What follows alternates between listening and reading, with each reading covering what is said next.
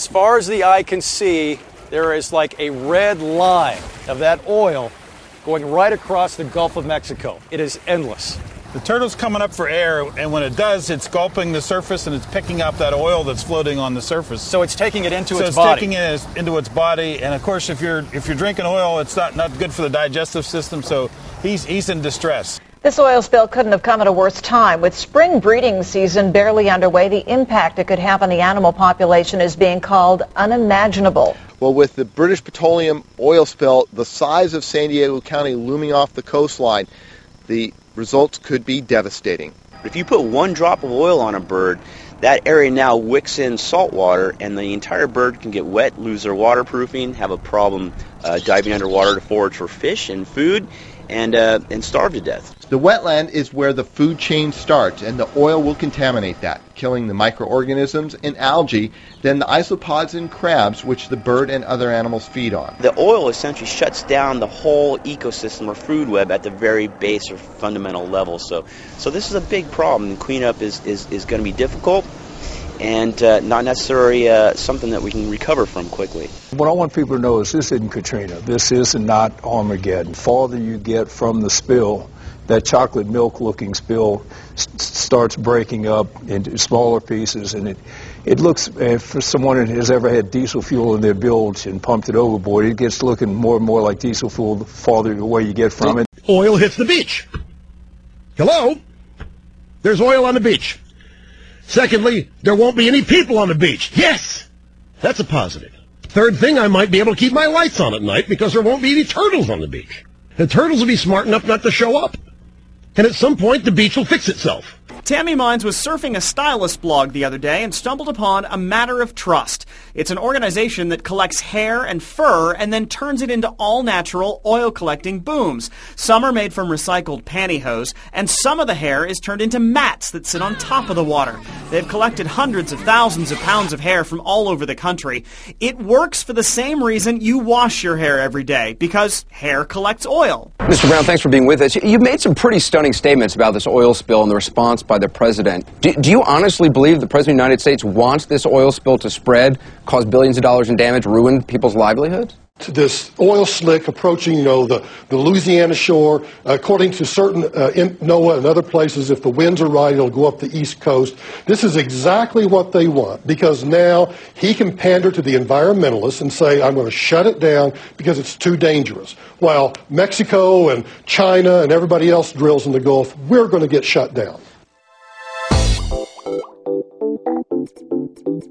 Yeah, it's Monday, May 10th, 2010.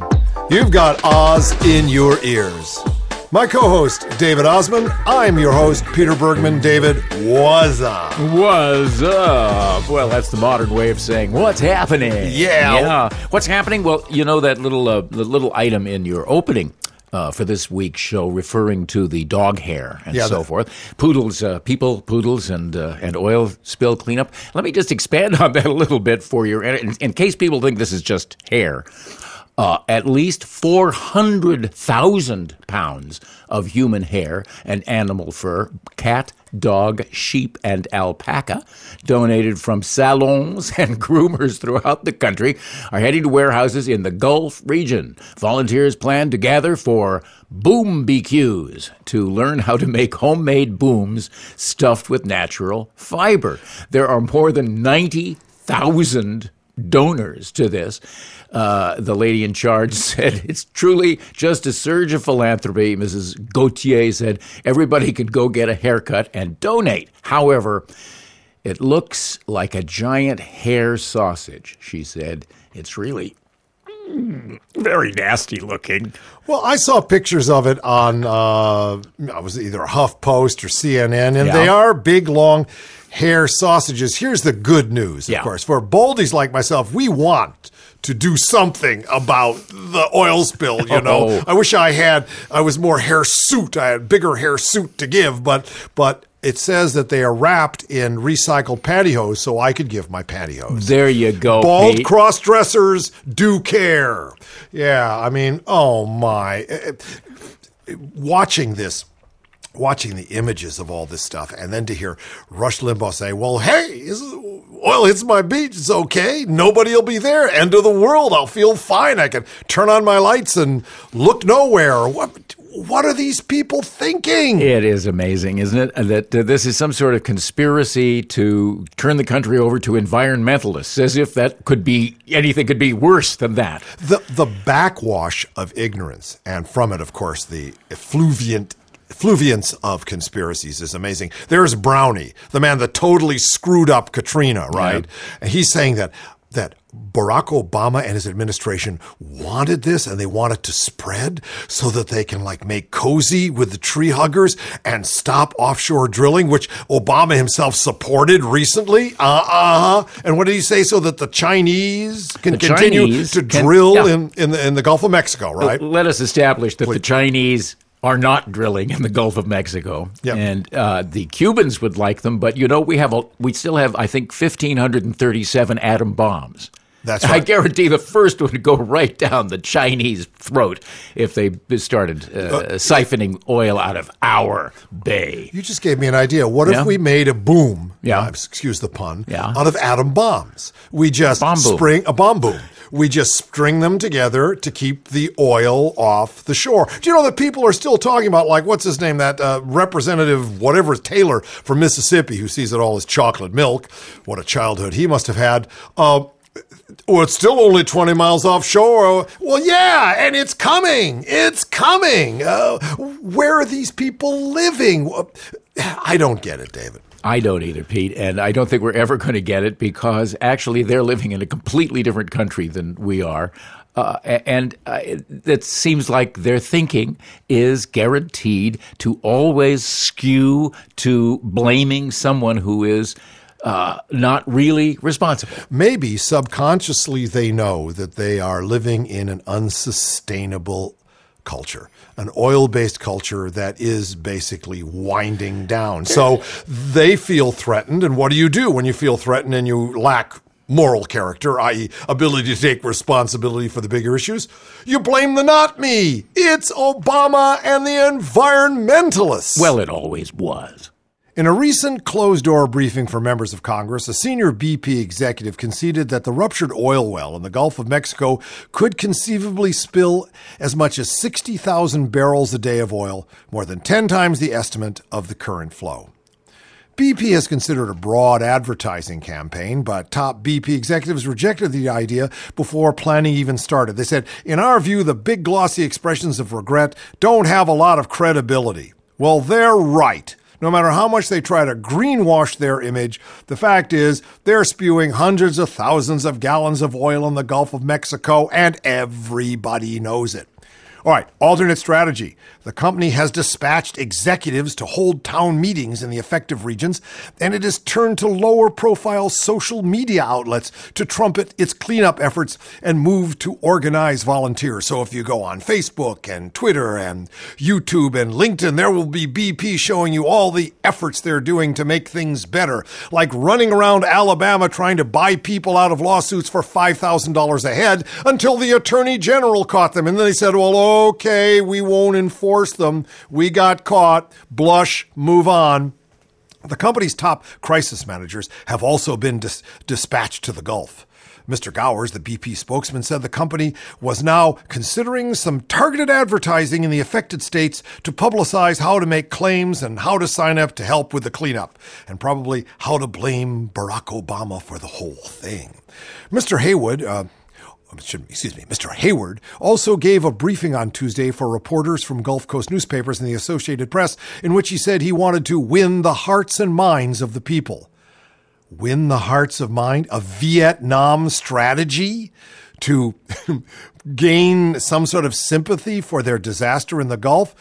Hearts and minds, I mean, good Lord. In a mixed message, advertising experts uh, analyze what's going on. They say it's a mixed message. It is a situation laced with irony and perceived hypocrisy, said Abbey Klaassen, executive director of Ad- Advertising Age. It's a fine line between what they want to say for legal reasons and what consumers want to hear, which is mea culpa, we accept responsibility, we will clean it up, and this will never happen again. Well, Okay, the Interior Department uh, really is part of the deal. The government gave BP a pass. The Interior Department exempted BP's calamitous Gulf of Mexico drilling operation from a detailed environmental impact analysis last year. This is according to government documents. After three reviews of the areas concluded that a massive oil spill was unlikely and that the world is flat. Uh, the decision by the department's Minerals Management Service to give BP's lease in Deepwater Horizon a categorical exclusion from the National Environmental Policy Act, and of course BP's lobbying efforts just 11 days before the explosion to expand these exemptions show that neither federal regulators nor the company anticipated an accident of the scale of the one unfolding in the Gulf. In one assessment, the agency estimated that a large oil spill from a platform would not exceed a total of 1,500 barrels and that a deep water spill occurring offshore of the intercontinental shelf would not reach the coast. Surprise! In another assessment, it defined the most likely large spill as totaling 4,600 barrels and forecast that it would largely dissipate within 10 days and would be unlikely to make landfall. Are we laughing? 60,000 barrels a day? Whoa! Doesn't sound like 4,600 barrels together for me, but maybe BP is working in the metric system. Maybe it's a European thing. Remember, Sarah Palin said what we've got to learn from this is not to conserve and not to stop drilling and not to get not to get our heads back on our shoulders, but to stop trusting foreigners. Sarah's amazing. They never did an analysis that took into account what turns out to be the very real possibility of a serious spill, said Holly Doremus, a law professor at the University of California at Berkeley, who has reviewed the documents. Kieran Suckling, executive director of the environmental group Center for Biological Diversity, said the federal waiver put BP entirely in control of the way it conducted its drilling. The agency's oversight role was devoted to little more than rubber stamping British Petroleum's self serving drilling plans, Suckling said.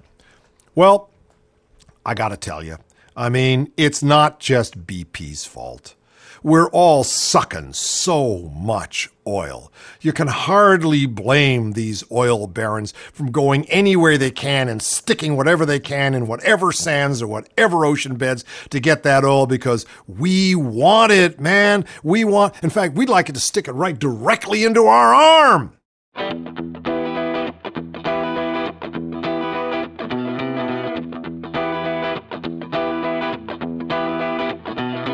Government's your friend, you see. That's what I have to say, or they will bury me. Don't you try to criticize, and don't you ever try to talk about their lies. I don't know what you've been told, but last time I checked, we had the right to say the things we mean and disagree and not have to face the guillotine. But if it's your head in the basket, then you just picked the wrong side of the revolution.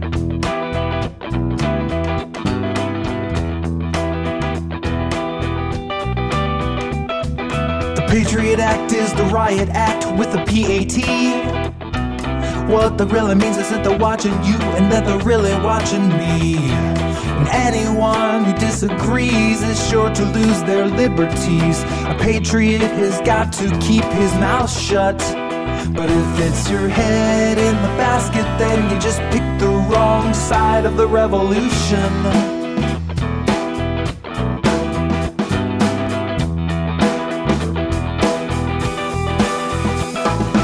Child king and his army wing, they are hell bent on the conquest. Our enemies on bended knees, they're gonna see it way soon.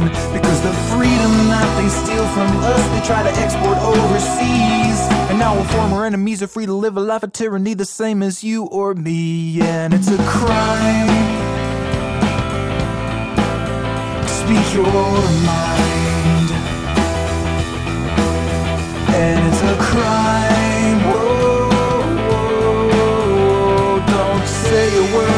If you heard that plate is gonna fall.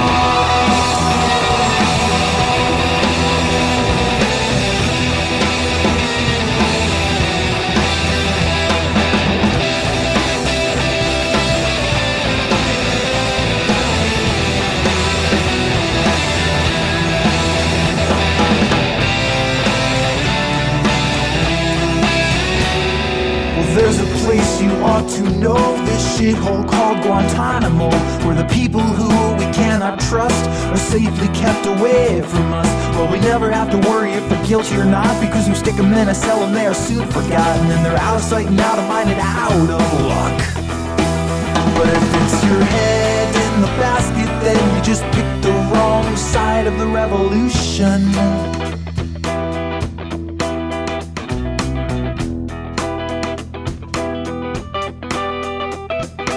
Before you choose a side to fight, forget about who's wrong or right. If you like your neck, you best as heck start rooting for the winner. This brave new world is knocking at your door, and you better let it in. The Constitution's evolution never made a contribution to the revolutionary man. It's a crime to speak your mind.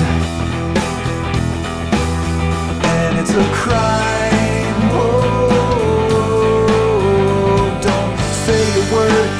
You heard that is gonna fall.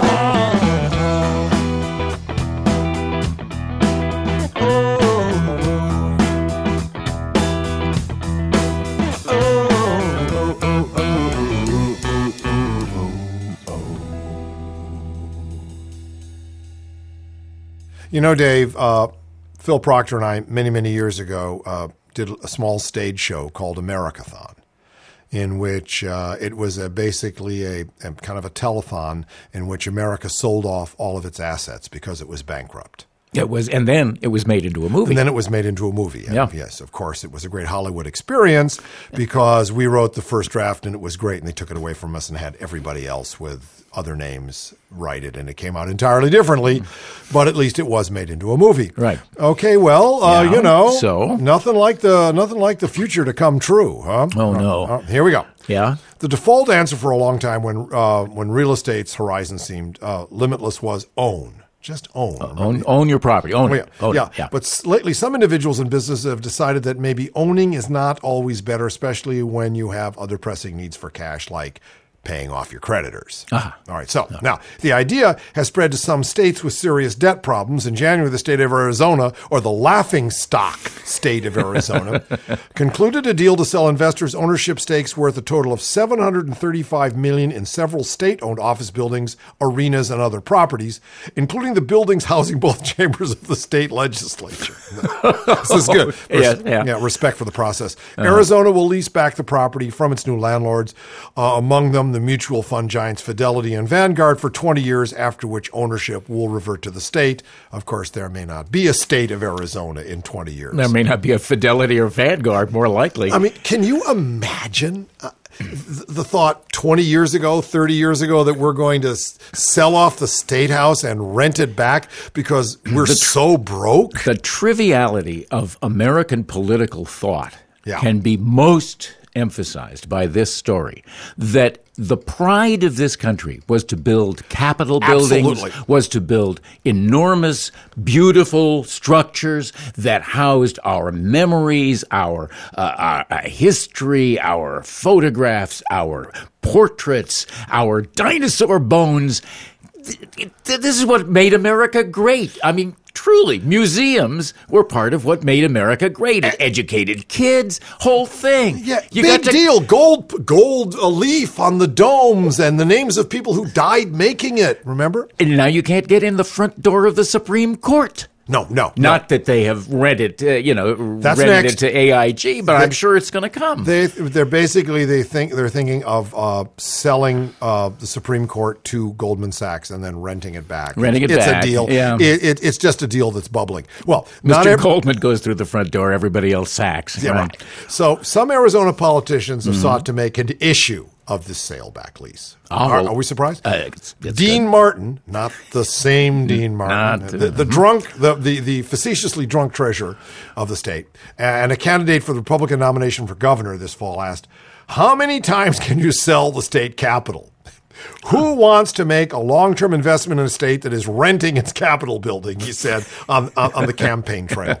Now, uh, California, right, it's coming right along. Yeah, they're, they're, they're, they've received yeah. sale leaseback bids on a portfolio of 7.3 million square feet of office space, including Mm-hmm. the San Francisco Civic Center where the state Supreme Court sits. Oh no! Oh, And yeah. that's one of the prides of San Francisco. That Civic Center. Oh, yes, all I- those beautiful big buildings. Isn't that the Moscone? Is there? Yeah, And, yeah. and also the uh, what Yerba Buena. I performed in the Yerba Buena. It's a great place. So they're going to sell it to who knows where? Maybe to Walmart.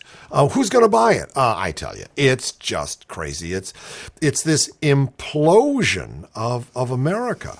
Um, this idea of federalism is being attacked by all these ignoramuses. One of the things that teabaggers hates is the idea of the federal government. Well, or or really of the state, obviously the state government owning anything. If you don't even own the buildings that your legislature meets in, then how are you able to pass a law against or for anything? particularly against anybody who owns your building. Shoplifters, you're getting away with value. Listen to what Mrs. G86T91 of Honor Farm, Missouri says about value at Shoplifters. I walked away with over $130 worth of hams in my pants, and it only cost me 50 bucks in 60 days. Shoplifters, you're getting away with more food. This week's special squirrel squares from Road Ready Flat Snacks. Velcro macaroni sticks to the outside of your ribs, and stupid Belgium waffle hats. Shoplifters, we give you a bigger head start. Remember, there's no long lines at our checkout counter because there are no checkout counters. We just follow you to your car and read you your rights. Shoplifters, a market that puts you away. Visit our seven convenience stores in King's Nose. You know, in uh, Manhattan on the wonderful Great Gray Way, just past the big hole in the ground at 45th and uh, Broadway, uh, a new musical is playing. Another new musical. Broadway can't do anything but musicals these days, and they're usually based on popular songs. But this one is based on a popular news story called Enron. And the funny thing is, this is imported from England, where this was a reasonably hit show. And they expect it also to be something of a hit on Broadway. Well, you know, Pete, I know that you were there a long time ago when Enron originally happened. So let's take a listen to the Enron ring. You know, Bebop being so indigenous, you know, being so real and being so local, even when he has gone beyond good and evil. I mean, above Fresno is beyond good and evil. Sure, man. Reminds Got me. that right, man. I mean, hey, I'm still here. You, you know, Your Bebop- music is gone Yeah, and you're still here? I'm still here. My music is Unbelievable. gone. I- we didn't know you could exist without that I. I thought I could not exist without that music. Bebop, you know, we just recently, David and Phil and I were in Houston just two days ago. Oh, I love Houston, Oh, man. and we were we were there to see the Ring trilogy, but not not the not the Tolkien Ring trilogy, but the Wagner wi- Ring trilogy done by the Houston uh, Opera. Yeah, they, it And- was a, new version of it. but a new though, version Pete. because Um, people are that? so well because they're so interested in what's happening. It's now called the Fall of Enron. Oh man, yeah, that's in all the news now. Yeah, and I understand there's even a touring show up your way. You may have seen it yourself. I want to read you from the program, try to explain to you what was going on. Now, you guys have got to tell me if I got this right. The- Okay. Jawohl. there's a bunch of these women come on in the beginning, right, in this kind of cave, and they are they represent. There's 881 of them, Uh-huh. they represent the offshore subsidiaries of, of Enron, right? Very romantic. Very, and they're they're hiding the gold, right? Yeah, and, right. and from the investors who don't know they've lost it yet. I love this part. And then Jeffrey Skilling, the CEO, plays Loki. And he comes in and he steals it from them with an accounting ruse, right? Yeah. And then, okay, then the devil, played by Fastow. Oh, very good casting. Very good casting. He comes up against George W., who plays Wotan, right? All right, now, now Ken Lay is Siegfried, and he finds Brunhilde, who represents the regulated energy industry, encirculated in a ring of cold regulations. She can't move, right? Yeah, right. So he kisses her with the dark kiss of deregulation. oh, I love that. And she is freed. She is taken off the books. See, there she goes. And then, the, and now, now the Valkyries, the Valkyries come in on their winged horses, and they ride quickly out of the theater and try and cash their Enron philanthropic checks before they go bad. But they don't. They lose, right? Yeah, I got it. Okay, then here's here's what happens now. This is a foil in the That's, that's Henry Waxman. let me get this- Yeah, yeah, Henry, Henry Waxman now comes The in. fifth, the fifth. Well, he swallowed his mustache. He swallows his mustache. He he is playing. He plays the ultimate good and evil, and Yeah. he kills Ken Lay as Siegfried, and he reduces Brunhilde to, uh, to to regulation. She Yeah. can no longer be off the books, and then Ragnarok. I'm Which is, beginning to lose you now, man. yeah, yeah, Ragnarok, which is the huge town of, of, of Houston, goes up in flames, and the Bush administration falls. Oh, yeah, I love that part. It was a great opera. Great, man. That's oh. good. Much better than our little theater production up here. Oh, yeah, really? No, it was nothing. Besides, the actors, their teeth were chattering so hard they couldn't sing at all. Well, we were really impressed, and at the end of it, the whole theater went dark because they couldn't pay their Enron electricity bill. right. They probably impounded your cars, right? They, they did. They just pounded them, in fact, and Yeah. they, they squeezed them in these little balls and, And they sold them to China. They sold them to along, China. along with apparently a 50,000 tons of uh, crumpled twin towers. you guys lead an exciting life out Well- there on the street, man. Well, then, when we went out to the parking lot to get our car, there was this one guy, man, with you know, named Baxter, and he did not look good at all, man. He had the windows up, and he had a 38. He was like, and he was crying. He was saying something about offshore money, and then that was the last I heard. It was really poor guy. Poor guy. He showed up on CNN later. Well, you see, everybody gets famous, man. All Well, you- everybody gets one of those crawls. right, every one, one crawl below. One crawl. That's all you get now. On the phone with me, Scott Wild, Radio Free Oz's social media guru. How you doing there, Scott?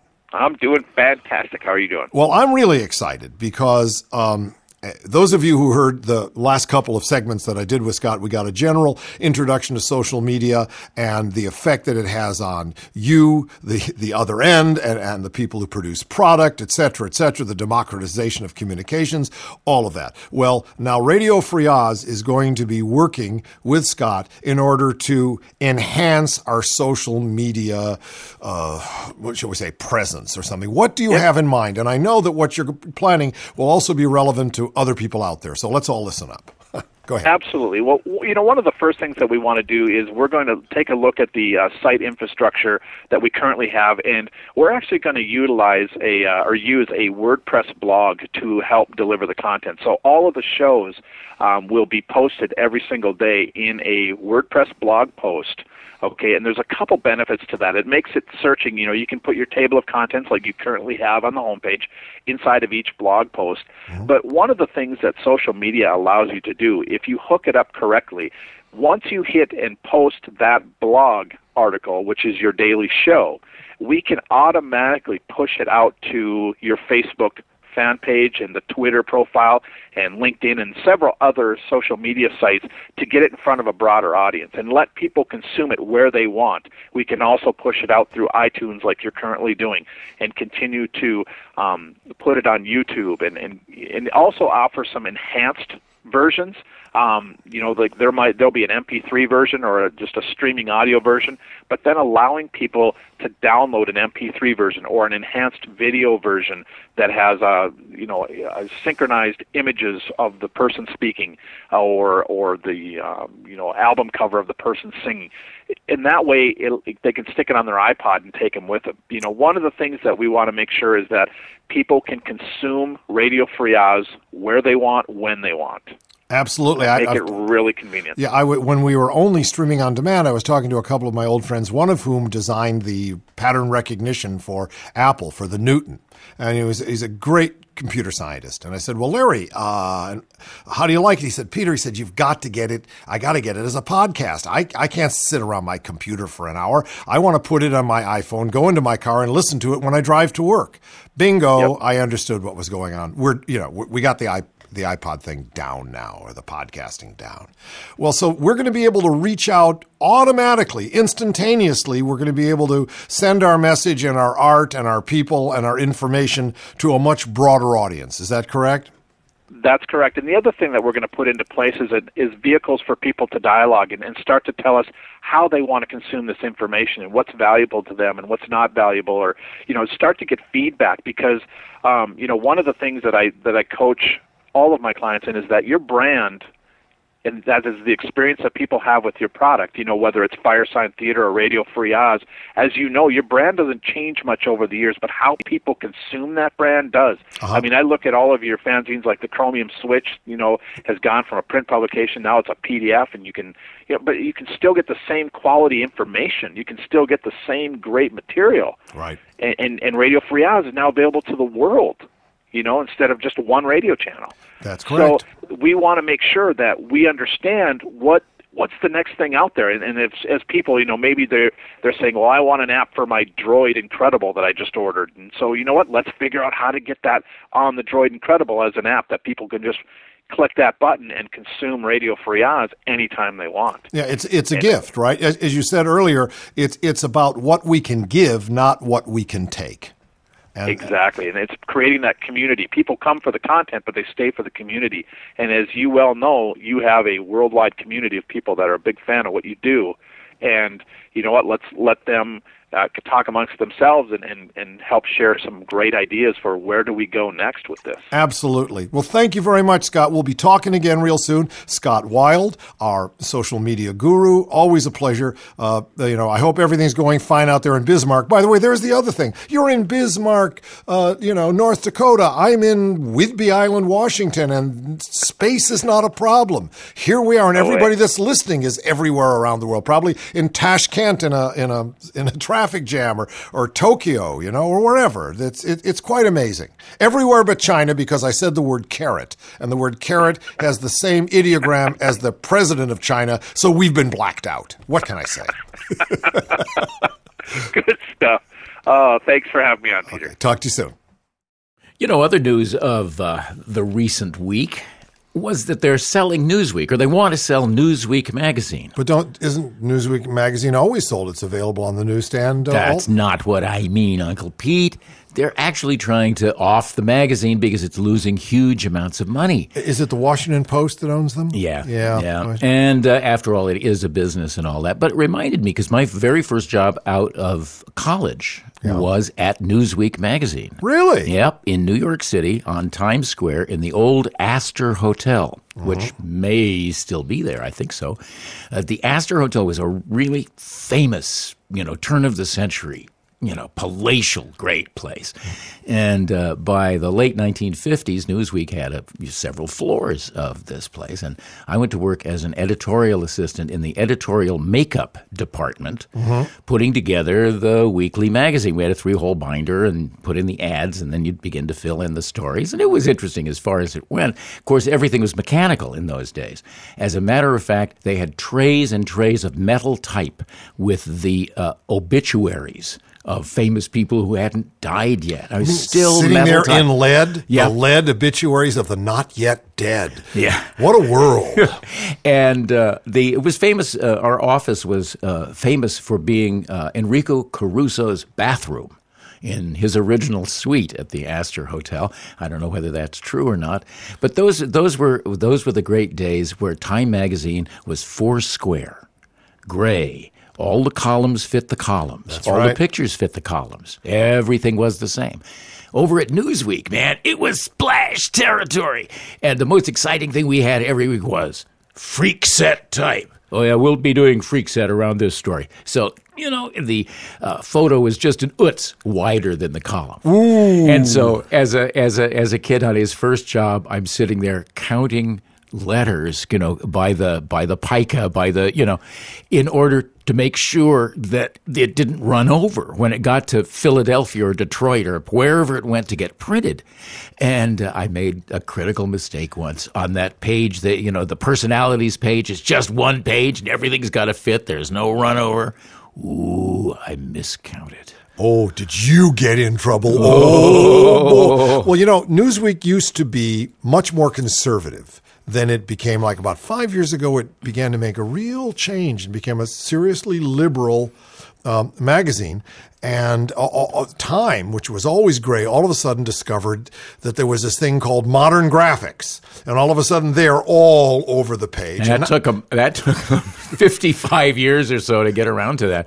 And now, if you two issues of Time magazine that I picked up in the last couple of months are puff. I mean, it's, the front page is War in the Pacific as we remember it. You open it, open it up. It's a two-page double truck ad for um, HBO's War in the Pacific. They like that. That's paid copy. It's better than having to fill a page yourself. But do you think that Moon will buy the Newsweek? I mean, he he, he buys newspapers. He buy the, he owns the whole fishing fleet in Gloucester. Mm. I mean, Reverend Moon, you know, Newsweek, our way. Oh no! I, I, I, don't look forward to that. Let me put it that way. But the last thing that I did at Newsweek, they offered me the uh, the uh, makeup editorship of the international edition. Oh, cool. Yeah, and the trick was you put the ads in the book first, and Yeah. then your job was to cut the stories down to fit the number of ads they had. And I looked at myself and I said, I don't think I want to do this. And so I got into radio. And here you are.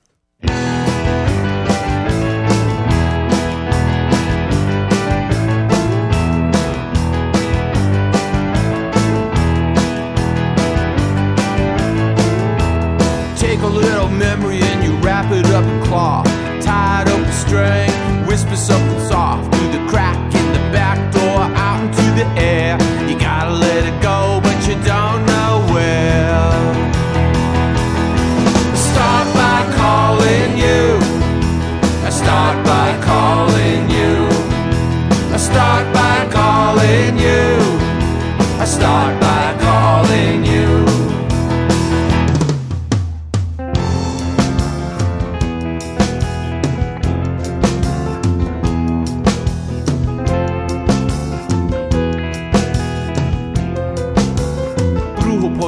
Misteriosos, revelados del Congo. Ritire de la maldad, brujo poderoso, chengo macho. Buenos sueños convertidos en realidad. Buenos sueños convertidos en realidad.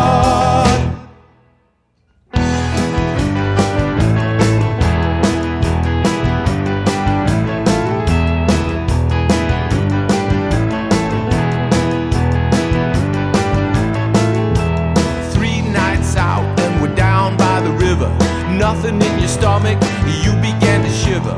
We're waiting for the sun, you know that Sunday sun. Then we'll go marching, baby, one by one. I Start by calling you. I Start by calling you.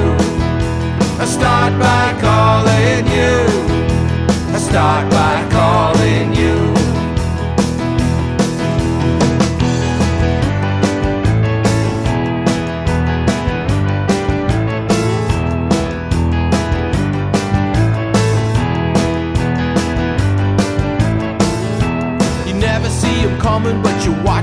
they go. You stare into their eyes, and everybody knows the fire in their hearts is theirs alone. You never see them coming, but you watch them when they go. Start by calling you. Start by calling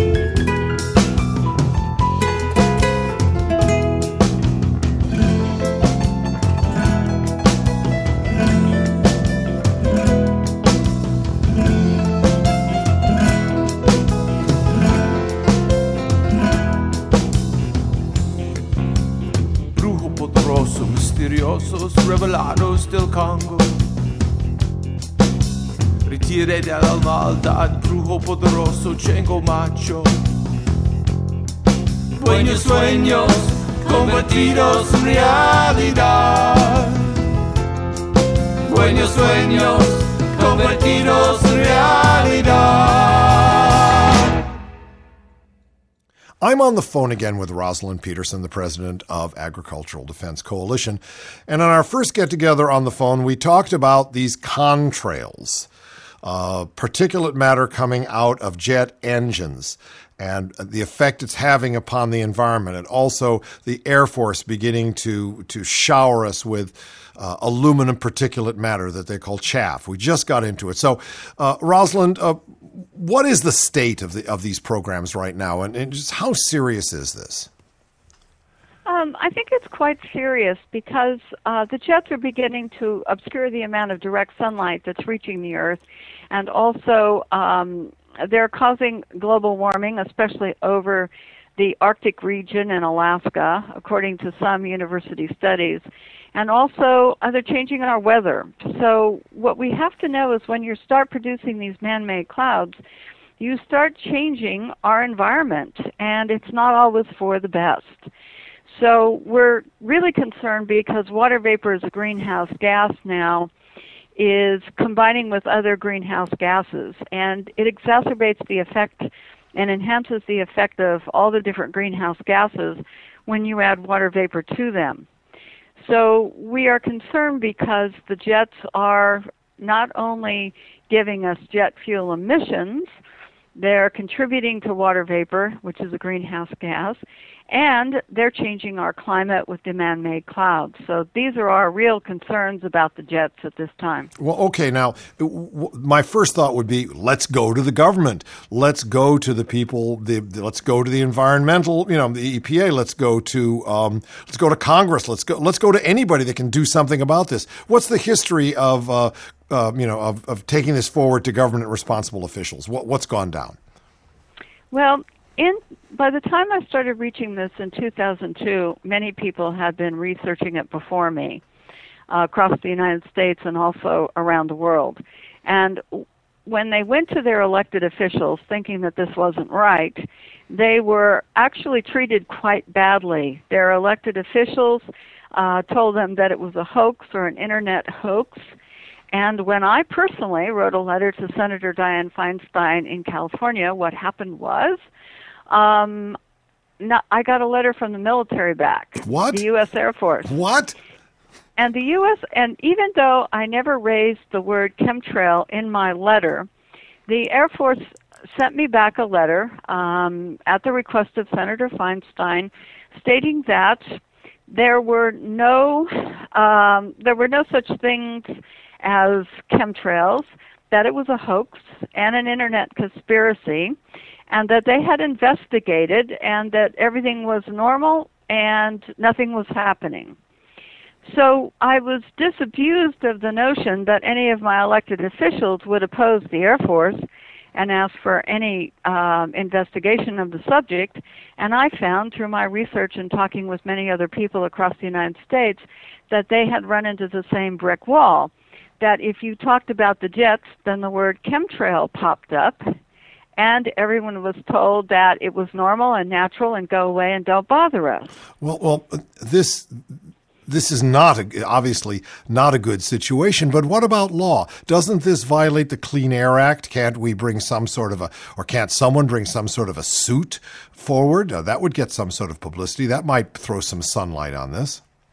Well, the EPA goes to say that um, since there is no such thing as chemtrails and they won't investigate, and also the EPA writes a lot of reports talking about jet fuel and jet fuel emissions and doesn't seem to want to regulate the jets past a certain point, um, they're not going to be helpful. The California Air Resources Board says it's out of our jurisdiction.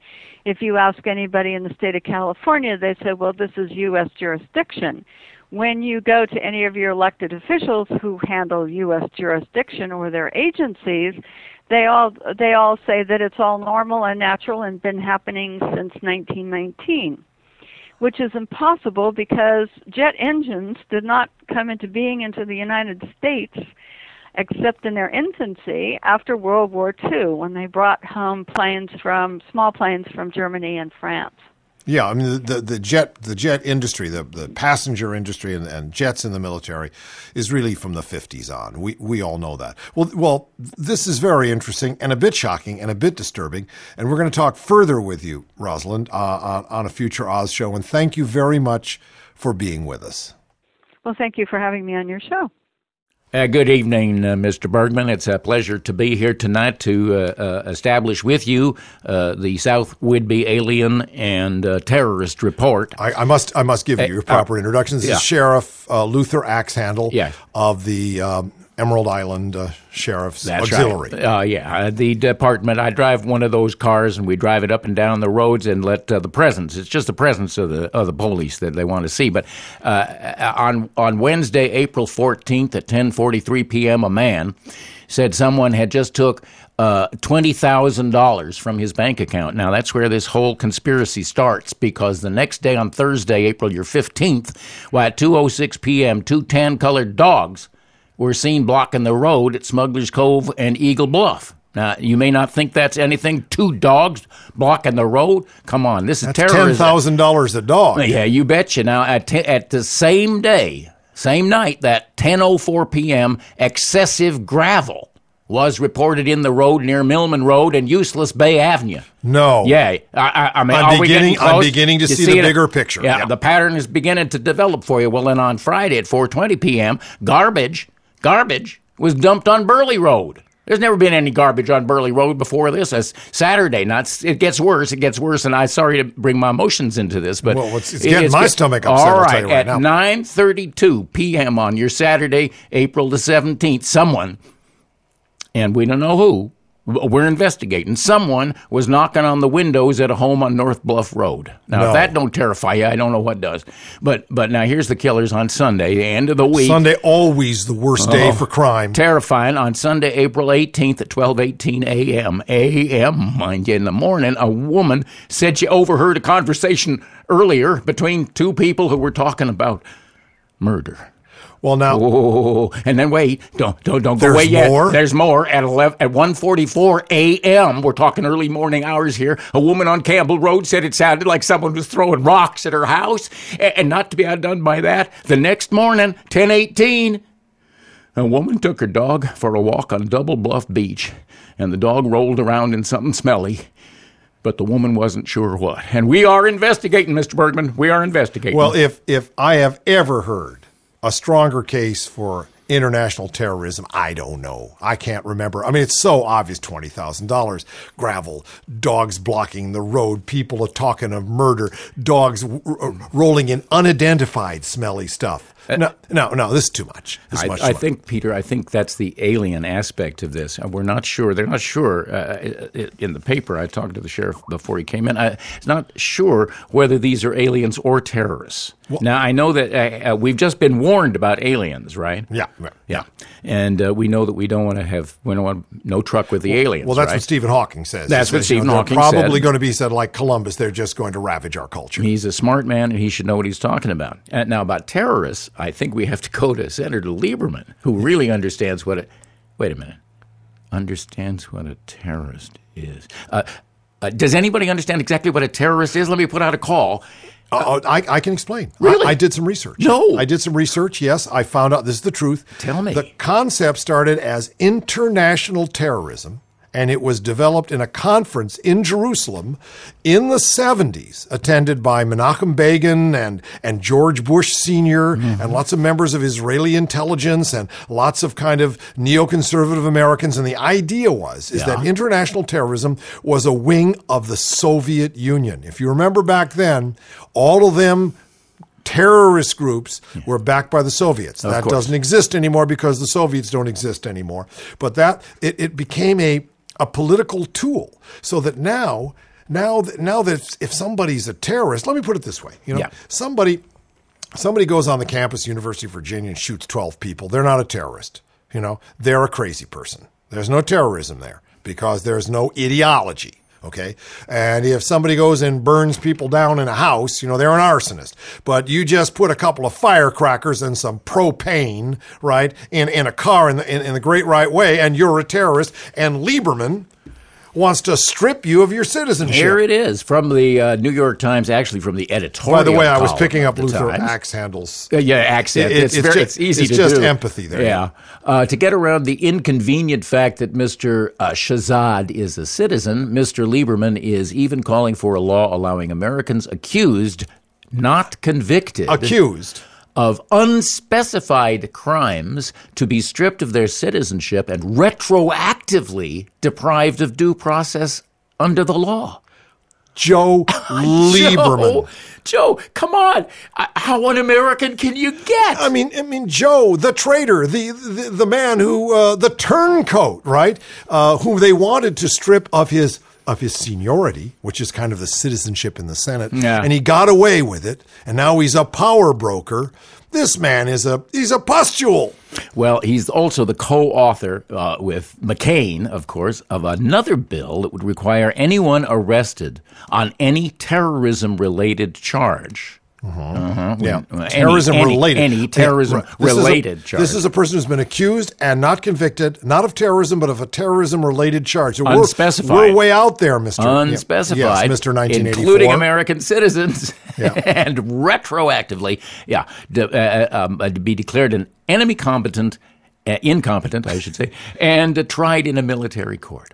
Now, I, I, uh, this is ac- absolutely the most un-American idea that anybody who was raised what within let's say 1938 to 1968 yeah. would have thought that doing those kinds of things was totally un-american was anti everything that america stood for stripping someone i mean this is nazism Yeah, yeah, it's it's that or it's something very much like it. And that's Oz for today. Oh, Dave. boy. we we've given them a lot of Oz in a lot of ears. Yeah, so I want to tell you who's responsible for all this uh, lovely brouhaha. Well, our our Masters of Ones and Zeros is John Cumming. We've got Tom Gedwillow as our webmaster. Uh, Phil Fountain does all the beautiful things here on um, the Oz Design Group. Dave Maloney is our audio engineer. Phil, uh, Phil, Bill McIntyre is our producer. David Ossman is the co-host. I'm your host, Peter Bergman, and and i have a little closing found poem for everybody might take you back to 1993 here when you and i were on tour on the road pete senator packwood's famous question some men are as suave as Cary Grant, and others have the motor skills of Quasimodo. If you approach a woman and she rebuffs you, and you say, That's it, and you're a gentleman, you don't pursue her. Simply because you made an approach to her, even if unartful, are you guilty?